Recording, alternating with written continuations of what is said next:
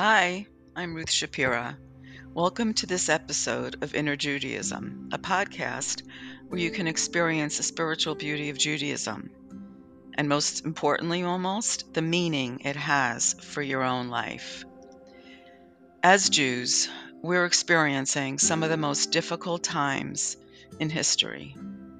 The level of hatred against our people has not been in this way since the 1930s in pre war Germany. For anyone whose heart is with the Jewish people, October 7th will be forever etched in our souls as a day of intense and unspeakable horror.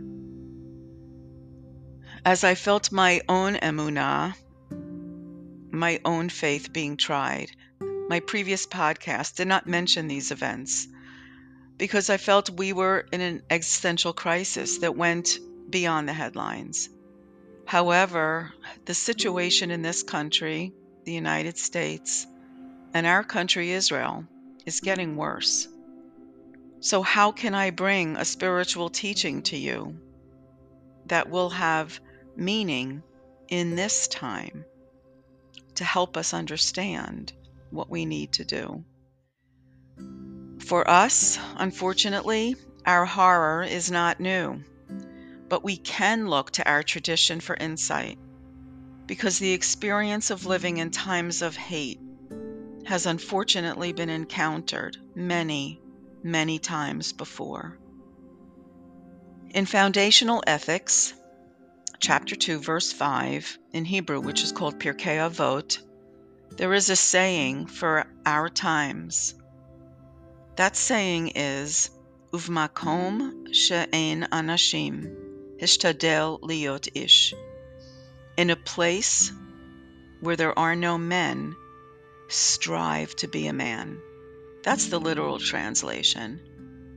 Uvmakom she'en anashim, hishtadel liot ish. I love this teaching. A more open translation would be in a place where there is no humanity, strive to be a person of integrity. A mensch, a person who speaks up and rises up on behalf of the good. Where there is no one else to take the initiative and assume responsibility, you need to be that person, is what our text tells us. I'd like to delve into this teaching with you using the Hebrew to help enlighten us and to understand a deeper spiritual meaning.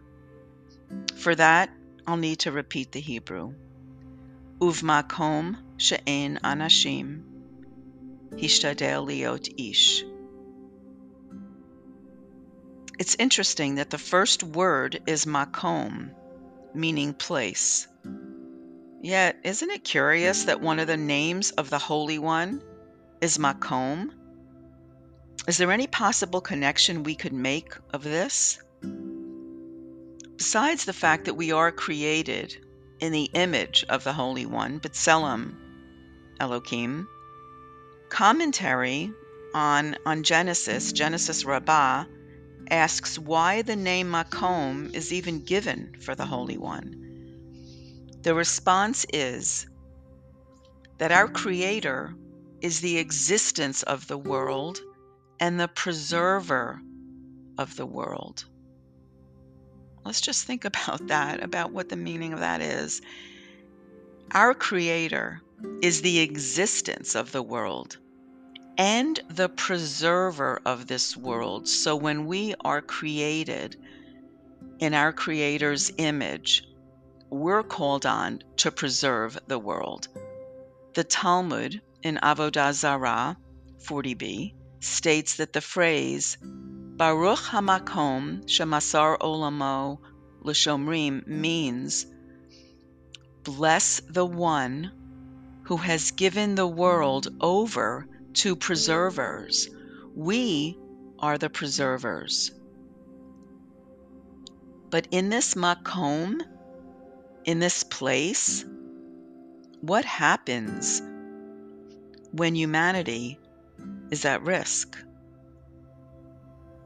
It's our job to preserve what has been given to us a sense of the moral, the good, of what is right and what is wrong.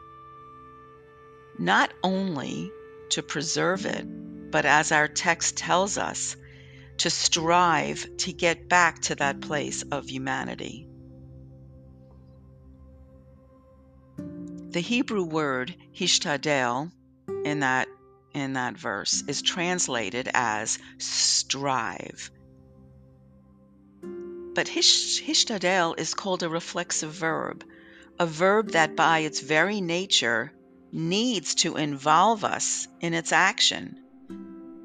So the translation means exactly to make an effort, to exert oneself, and even to lobby for change. We're not called to stand idly by. The meaning of Hishtadel doesn't mean just trying, it means to really put ourselves out there, to lobby, to take risks.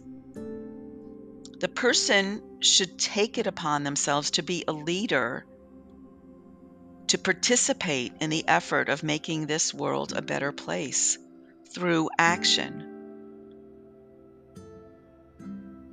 So, what holds us back from sometimes doing what we feel should be done and we wish others would do it?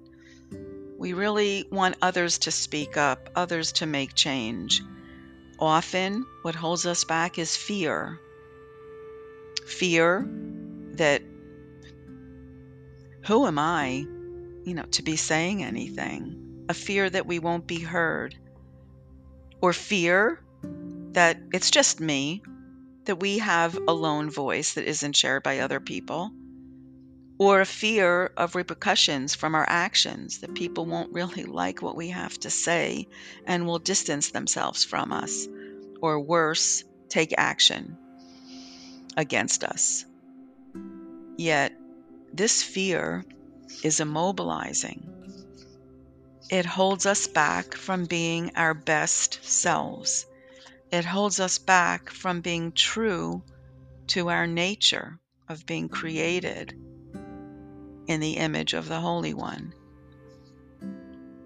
It's interesting that an additional biblical translation of the root word in Hishtadel, Shadal, means a matter of training. What we learn from this is that the action that we're called upon to do, it doesn't happen overnight. It takes practice, it takes training.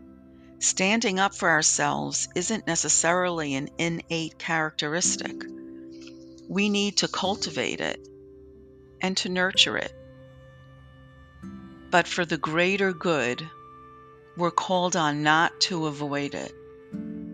We are each empowered to become agents of the good, agents of our Creator. So think about what you can do today that will nurture this special quality in you. What small little step can you take that will enable you to be that person who rises and stands up? Uvmakom she'en anashim hishtadel liot ish. What will help you strive to be that person that person who will stand up and rise up in the face of inhumanity. Thank you for listening and for involving yourself in the spiritual path of engagement and seeking out the deeper meaning that Judaism has for you. Please communicate with me at any time at innerjudaism at gmail.com. I hope to hear from you, and I hope you'll revisit this podcast. Until then, wishing you a glorious day and the ability to make this day better than yesterday. Make it count.